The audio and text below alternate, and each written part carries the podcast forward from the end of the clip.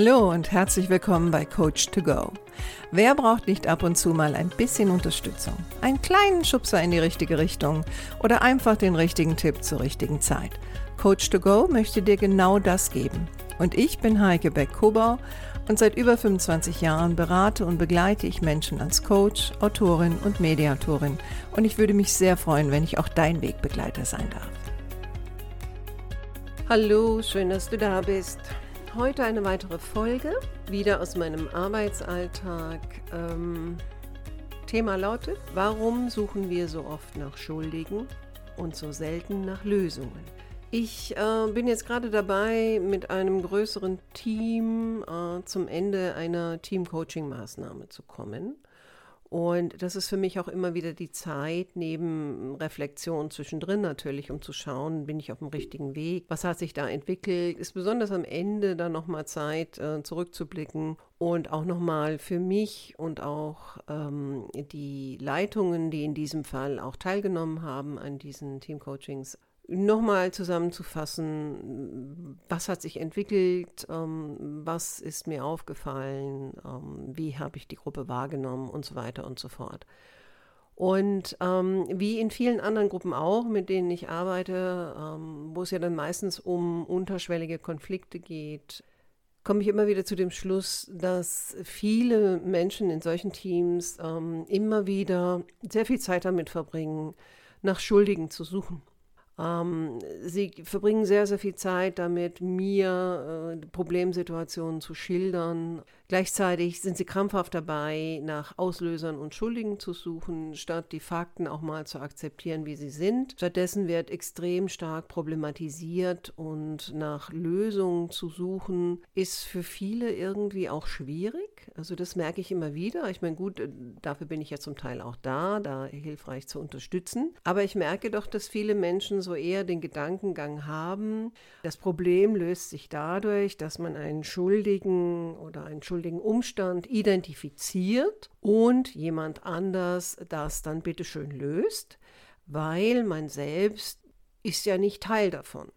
Was natürlich von der Systemtheorie her äh, absolut falsch ist. Und gerade in Teams trägt jeder einen gewissen Anteil dazu bei, dass eine Situation so bleiben kann, wie sie ist. Und wenn jedes einzelne Teammitglied immer wieder den Fokus auf andere legt um dort eine, eine Schuld zu definieren, dann kommt man da natürlich selten weiter.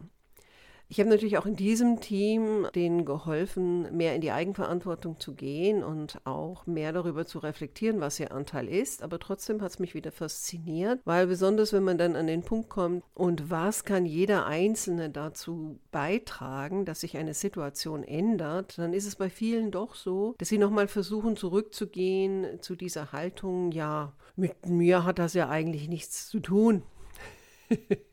und das hat sie, für mich hat sich da so die Frage gestellt, warum, warum passiert das eigentlich so? Und ich muss ganz ehrlich sagen, ich persönlich glaube, dass, dass ein Teil des Dilemmas auch ein bisschen in unserer Kultur liegt, also unserer deutschen Kultur liegt. Weil wir meiner Meinung nach, und ähm, ich habe es glaube ich schon ein paar Mal erwähnt, ich habe ja in vielen unterschiedlichen Ländern gelebt und teilweise auch gearbeitet, wir sind ein sehr problemorientiertes Volk und tun uns teilweise schwer, aus alten Mustern rauszukommen, mit Fehlern umzugehen. Sie, sieht man ja jetzt auch so ein bisschen, finde ich, mit der aktuellen Krisensituation auch in der Ukraine und auch in der Politik wird sehr viel, sehr viel Zeit damit ähm, verschwendet, meiner Meinung nach, darüber zu sprechen, wer ist eigentlich schuld daran, dass die Bundeswehr in dem, auf dem Stand ist, auf dem sie ist und wer hatte Anteil darin und so weiter und so fort. Und gleichzeitig ist es ja wirklich so, selbst wenn man einen Schuldigen äh, findet, äh, löst das ja nicht das Problem. Aber ich glaube, dass viele der Meinung sind, wenn sie einen Schuldigen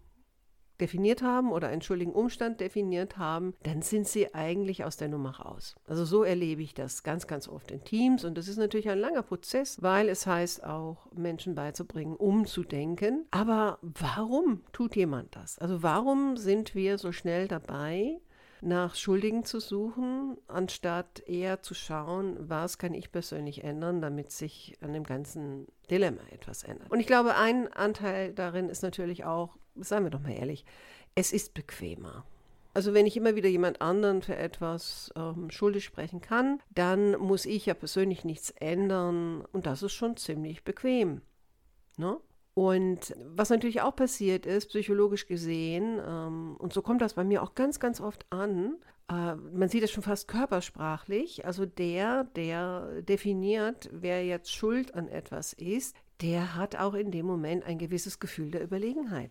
Ja, weil ich, also derjenige, der jetzt sagt, ich weiß, wer schuld ist, ich bin im Recht. Ich bin dem anderen überlegen, weil ich bin ja nicht das Problem, der andere ist das Problem. Und das ist eine Überlegenheit, die kann zum Beispiel im Kompetenzbereich sein. Ne, in Teams geht es ja auch öfter mal um, ich sage jetzt in Anführungsstrichen, falsches Verhalten, wobei auch das teilweise relativ ist, was, was ein falsches Verhalten. Aber sagen wir jetzt wirklich mal, auf einer Sachebene hätte jemand einen Fehler gemacht. Und wenn ich das aufzeige, dann bin ich ja derjenige, der gefühlt es besser kann und erkannt hat, dass es falsch ist. Ich bin im Recht und manchmal fühle ich mich sogar moralisch überlegen. Und mit dem geht einher so eine gewisse Reinheit. Es gibt ja nicht umsonst äh, diesen Begriff Unschuldslamm. Ne, man denke nur an ein kleines Lamm, ein kleines weißes Lamm, so süß und so hilflos. Und da sind wir auch bei dem nächsten Punkt, die Opferhaltung ich kann mich auf der Opferhaltung ausruhen. Ich habe ja keine Macht. Ich kann nichts ändern. Ich bin nicht schuld. Die Opferhaltung generiert aber teilweise auch Aufmerksamkeit und Mitleid. Und das sind vielleicht für mich auch gefühlt positive Attribute. Gleichzeitig darf man aber nicht unterschätzen, dass diese Schuldsuche ist fast immer eine Verteidigungsstrategie. Ähm, ich will das, was dort ist, von mir wegschieben. Gleichzeitig führt es aber dazu, dass wenn ich in der Opferhaltung verharre, und ich rede jetzt über Dinge im, im Team- und Arbeitskontext. Ne? Also wir reden, wir gehen mal weg von dem Ukraine-Krieg, sondern so im tagtäglichen. Wenn ich in der Opferrolle verharre, mache ich mich natürlich auch von den anderen abhängig. Also das heißt, ich bin sehr passiv. Vielleicht habe ich noch nicht mal das Gefühl, dass ich passiv bin. Das ist so, so ein weiterer Punkt, der mir immer wieder auffällt, dass ich glaube, dass viele Menschen, die immer wieder über solche Situationen reden oder sich über solche Situationen ärgern, eher das Gefühl haben, dass sie nicht passiv sind. Hm. Obwohl sie nichts zu der Lösung beitragen, außer immer wieder dasselbe runterzubeten und immer wieder auf dasselbe aufmerksam zu machen. Aber es ändert sich ja nichts. Und oft machen sie das ja an Stellen, wo die betroffene Person gar nicht da ist. Ähm, auch das ist ein sehr interessantes Phänomen. Also jetzt in dieser Gruppe war es halt so sehr große Gruppe, daher ähm, viele Termine, aber immer wieder in anderen Zusammenstellungen, weil ich arbeite ja nun mal in Kliniken und da reden wir ja von Schichtdienst und man kann ja auch nicht alle Leute gleichzeitig rausziehen. Also kommen immer wieder andere Konstellationen zusammen und immer wieder kam so eine Situation auf, ja, ähm, das Problem ist ja vielleicht Person XY mit ihrem Verhalten, aber ah, da können wir jetzt nicht drüber reden, weil die ist ja nicht da. Und gleichzeitig mache ich immer wieder die Erfahrung, wenn die Person da wäre, würden die anderen nichts sagen. Also lasse ich schon zu, dass man auch über diese Person redet, aber dann immer wieder den Fokus darauf legt, auf das angebliche problematische Verhalten und was jeder Einzelne tun kann, um zu einer Veränderung zu führen. Ja, also wie jeder Einzelne sich vielleicht auch mit so einer Person auseinandersetzen kann, die sich auf diese Art und Weise verhält, um dann auch selbstbewusster zu werden. Weil das ist so ein weiteres Dilemma, finde ich. Das ist wie so eine Nebenwirkung beim Medikament. Je mehr ich in der Opferhaltung verharre und je mehr ich in der Passivität bleibe, desto mehr erodiert mein Selbstbewusstsein. Und desto weniger bin ich gewillt, auch bei anderen Dingen und Tätigkeiten Verantwortung zu übernehmen, weil ich mich schlicht und ergreifend nicht in der Eigenverantwortung sehe. Psychologisch gesehen kann man natürlich sagen, okay, ne, das vieles kommt auch da wieder aus der Kindheit, aber Arbeit ist keine Therapie. Und das heißt, man kann nicht immer wieder in die Kindheit gehen und wie bist du aufgewachsen, sondern es geht einfach auch darum zu sagen, okay, wir haben eine gemeinsame Aufgabe, die wir lösen müssen. Und ähm, was kann ich als einzelnes Teammitglied dazu beitragen, dass sich hier was ändert? Und wie kann ich, ja, wie kann ich Teil der Lösung werden? Was aber oft passiert, ist etwas, das nennen Psychologen Rechenschaftskommunikation. Äh, das erlebe ich tagtäglich, dass selbst wenn Menschen dabei sind, die ähm, angeblich jetzt für ein bestimmtes Problem teilweise verantwortlich sind. Wenn man sie dann anspricht, dann verfallen die in eine Rechenschaftskommunikation. Also auch da gibt es wieder eine Schuldverschiebung. Das Es gibt immer wieder Ausreden und Gründe, warum derjenige nicht anders handeln konnte, bis hin zu äh, solchen banalen Sachen wie, ähm, ja gut, der Wecker war kaputt, ich habe verschlafen.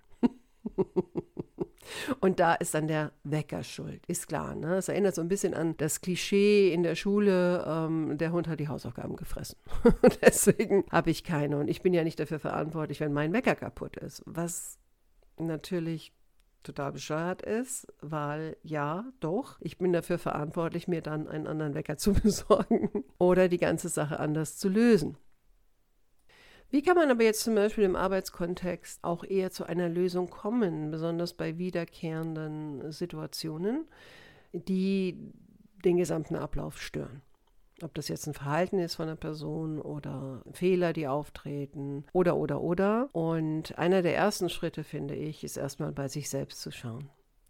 Und wirklich ganz ernsthaft sich auch zu fragen, welchen Anteil habe ich in diesem Dilemma. Jetzt kann man natürlich sagen, okay, wenn es darum geht, dass mich ein Kollege oder Kollegin ähm, unfreundlich behandelt, wieso soll ich da schuld sein? Und da sind wir wieder bei dem Punkt, es geht wieder um diese Schuldsuche. Und genau das ist es ja nicht sondern es ist eher die Frage zu sagen, welcher Anteil in mir ermöglicht dem anderen, dass er unfreundlich zu mir sein kann. Hat es was damit zu tun, dass ich keine Grenze setze?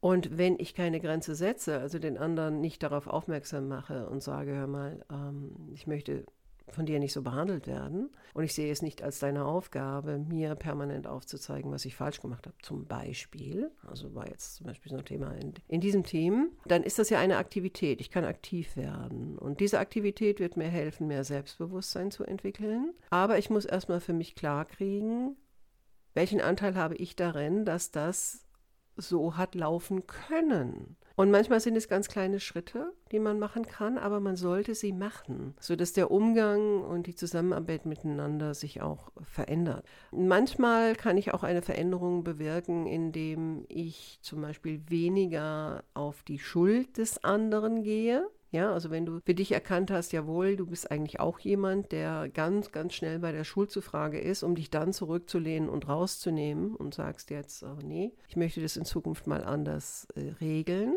dann kann eine Möglichkeit sein, mit dem anderen auch darüber zu sprechen, ähm, welche, welche Motive und Interessen stecken eigentlich hinter diesem Verhalten. Also ich hätte mal, mal ein Beispiel gelesen, das fand ich eigentlich ein sehr kleines Beispiel, aber ein gutes Beispiel. Gemeinschaftsbüro, zwei Personen sitzen zusammen im Büro und müssen notgedrungen zusammen in einem Zimmer arbeiten. Das ist ja nun mal nicht jedermanns Ding. Und je nachdem, wie gut die Personen sich verstehen, kann es da natürlich immer wieder zu Reibereien kommen, die klein anfangen, aber wenn nicht thematisiert und gelöst, ähm, dann auch oft sehr groß werden können.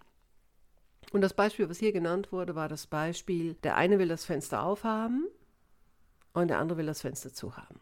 Oder die andere will das Fenster zu haben. Und es gibt eine unglaubliche Diskussion zum Thema, ähm, nein, ich habe das Recht aufzumachen, nein, ich habe das Recht zuzumachen, du kannst mir nicht verbieten aufzumachen, du kannst mir nicht verbieten zuzumachen und so weiter und so fort. Und da ist die Lösung eigentlich mal rauszufinden, was ist denn das Bedürfnis von dem einen, dass das Fenster auf ist. Und in dem Fall war das, ich ne, brauche die frische Luft. Ähm, mir ist die Luft hier drin zu abgestanden, der Raum ist nicht so groß und so weiter und so fort. Da kriege ich Kopfschmerzen. Okay. Bei der anderen Person, Fenster zu, war das Thema, ja, frische Luft finde ich auch gut, aber dadurch entsteht immer so eine Zugluft und mein Schreibtisch steht da direkt äh, unterhalb des Fensters und ich habe sowieso schon Nackenprobleme. So, wenn wir uns jetzt diese beiden Bedürfnisse anschauen, dann steckt da ja im Grunde genommen auch schon eine Lösung.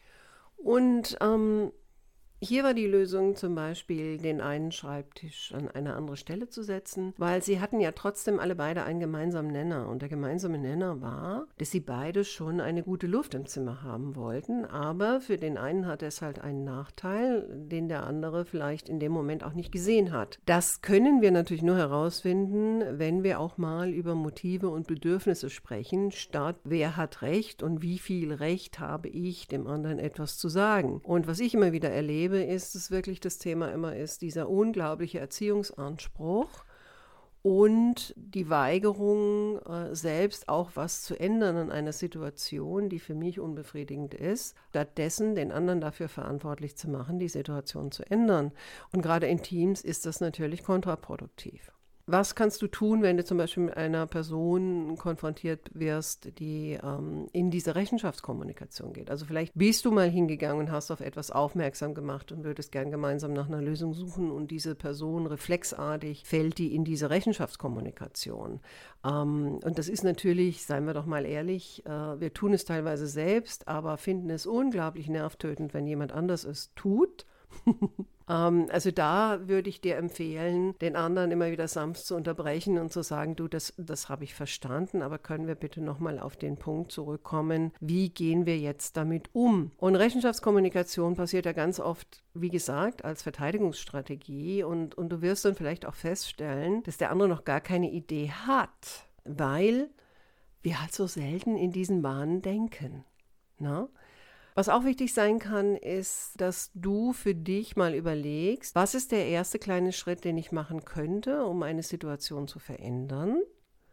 Und, was auch ganz wichtig ist, finde ich, gleich die nächste Frage dran zu hängen an dich selbst. Und was machst du, wenn es nicht sofort klappt? Weil seien wir mal ehrlich, nur weil du jetzt beschlossen hast, dass du was änderst, heißt ja nicht, dass der andere bereit ist, da gleich mitzugehen. Also es kann ja sein, dass der andere wieder mal in eine Rechenschaftskommunikation geht oder die Schuldzuweisung umdreht oder oder oder. Und je besser du dich darauf vorbereitest, desto rhetorisch sicherer wirst du mit solchen Situationen umgehen. Also viele Menschen fragen mich ja immer, was sie dann in solchen Momenten sagen sollen, als ob es da so ein Rezept gibt. Und ich sage dann immer, sie müssen sich vorher überlegen, was könnte denn kommen und was wollen sie dann sagen. Dann ist das wie eine Trockenübung. Und je mehr Trockenübungen ich mental gemacht habe, desto rhetorisch sicherer werde ich in der Situation sein. Das ist bei mir nicht anders. Ähm, das hat sich natürlich über die Jahre auch aufgebaut, aber ich habe sehr viel Zeit in der Selbstreflexion verbracht und tue das auch immer noch. Und natürlich habe ich jetzt in dem Fall auch sehr viel Übung, weil ich meine Sachen einfach anwende und ausprobiere, um dann wieder zu reflektieren, okay, wie effektiv war das? Ähm, wenn die nächste Situation kommt, vielleicht versuche ich dann einfach mal was anderes. Also ich bin selten überrascht. Und das hat natürlich was damit zu tun, dass ich mich auch immer wieder damit auseinandersetze. Aber Menschen, die nur darüber lamentieren und Schuld zuweisen, setzen sich natürlich nicht damit auseinander und finden auch irgendwann den Ausgang nicht mehr. Und es geht ja auch um das Thema Selbstmanagement und Eigenverantwortung und ich finde, ein ganz wichtiges Thema ist, aus dieser Opferrolle rauszukommen und neue Wege zu suchen. So, ich hoffe, du konntest für dich wieder das ein oder andere rausnehmen für die nächste Situation, wenn du vielleicht selbst wieder in dieses Muster fällst oder vielleicht auch mit jemandem konfrontiert wirst, der in dieses Muster hineinfällt. Natürlich kann ich dir aus eigener Erfahrung sagen, das ist nicht der leichtere Weg. Also lamentieren ist leichter. Aber da steht ein hoher Preis dahinter. Nämlich der Preis der gefühlten Hilflosigkeit. Und das ist kein schöner Zustand. Als Führungskraft empfehle ich auch immer wieder, die Leute mehr in die Verantwortung zu nehmen und auch wirklich diese Frage zu stellen. Ähm, überlegen Sie mal, was können Sie dazu beitragen, dass die Situation sich ändert? Egal, ob Sie jetzt schuld daran sind, in Anführungsstrichen, oder nicht. Und das ist etwas, was ich in diesen Teams auch immer mache. Die müssen dann ab einem gewissen Punkt sich committen. Und committen heißt, dass die, ähm, ne, ich nehme mal das Beispiel, äh, wir haben eine kleine Zukunftsvision erarbeitet, was soll in einem Jahr anders im Team sein. Da sind die ja dann immer ganz kreativ. Ähm, was sich alles geändert haben soll. Und dann gehe ich hin und sage so, und jetzt nehmen Sie sich bitte einen Zettel suchen sich zwei Punkte auf dieser Liste aus, die wir jetzt erarbeitet haben, und schreiben auf diesen Zettel, was sie persönlich dazu beitragen werden, dass sich die Situation ändert. Und da merke ich immer, das ist nochmal so ein Punkt, ähm, da gibt das so ein bisschen, weil die Leute sich wahnsinnig schwer tun, ähm, wie jetzt, wieso ich, ne? Und das ist manchmal selbst nach Monaten, wo wir das Thema immer wieder durchdiskutiert haben und reflektiert haben, dass dieses Thema, ich gehe in eine Eigenverantwortung und ändere etwas, da wollen dann viele wieder aussteigen, aber ich bleibe dann meistens immer stur und sage, ne, also schreiben Sie was auf, es kann auch was ganz Kleines sein. Was werden Sie in Zukunft anders machen und dazu beitragen, dass sich hier im Team was ändert? Und was dann manche Leute tun, die schreiben dann das auf, was sie eh schon tun. Und deswegen bitte ich die immer, ähm, wenn sie was aufgeschrieben haben, dann muss jeder seine Punkte vor der Gruppe vorlesen. Ne? Also so auch so ein öffentliches Commitment machen. Ja, und da entdecke ich natürlich dann, dass die ganz oft mit Dingen kommen, die sie schon tun. Und damit konfrontiere ich sie natürlich auch und sage, naja, also das ist ja etwas, was sie schon tun. Ähm, sie müssen jetzt leider noch mal einen Moment nachsitzen. Ich möchte, dass sie etwas aufschreiben, was sie noch nicht tun, was sie anders tun werden. Weil sonst wird sich ja hier an der Situation nichts ändern, weil ihr Verhalten hat ja bis jetzt ähm, keinen Beitrag dazu geleistet, dass die schwierige Situation besser wird. So, das dauert. Also ich bin immer wieder erstaunt, wie oft die Menschen auch gar keine Fantasie haben, ähm, was sie tun könnten. Und da merke ich wieder, wie sehr wir in diesen Gedankenmustern verhaftet sind. Es geht immer nur um richtig oder falsch. Bin ich auf der richtigen Seite? Es geht um Recht haben. Aber ändern sollen halt dann immer die anderen. So. Und dann ist es so, dass diese Zettel gehen dann an die Leitungspersonen. Und die haben dann die Aufgabe, da auch ein bisschen nachzuhalten. Also das heißt, ich mache wirklich ein öffentliches Commitment, dass ich das tun werde. Und ich bekomme auch eine Rückmeldung, ob das wahrgenommen wird.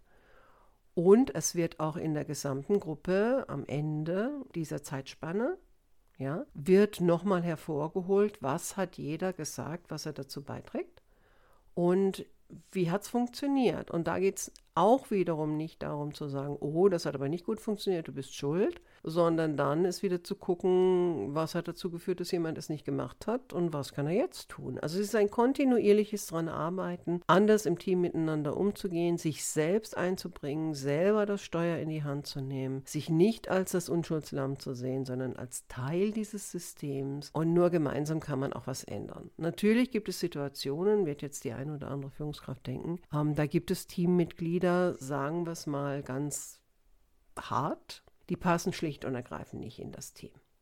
Und ähm, vielleicht führt es auch dazu, dass die eine oder andere Person dann in ein anderes Team muss, weil einfach sie in diesem Team nicht glücklich ist und das Team auch mit ihr nicht glücklich ist. Aber es kann nicht allein nur an einzelnen Personen hängen, sondern ist es eine Gemeinschaftsaufgabe, dass die Stimmung im Team besser wird. Und das hängt nicht nur an einzelnen Personen. Und diesen Zahn muss ich den Teams natürlich dann immer ziehen.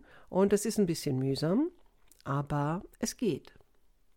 Und es steht und fällt natürlich auch mit den Führungskräften, ähm, die da hinterher bleiben, die ähm, vorleben und äh, die es auch als ihre Aufgabe sehen, auch solche Themen also was Konflikte miteinander, Kommunikation, als Teil ihrer Führungsaufgabe zu sehen. Ne? Okay, gut. Ja, wieder einen kleinen Einblick in meinen Arbeitsalltag. Äh, wie gesagt, ich hoffe, du konntest was für dich mitnehmen. Wünsche dir noch eine schöne Restwoche und freue mich, wenn du nächste Woche wieder dabei bist. Mach's gut. Deine Heike.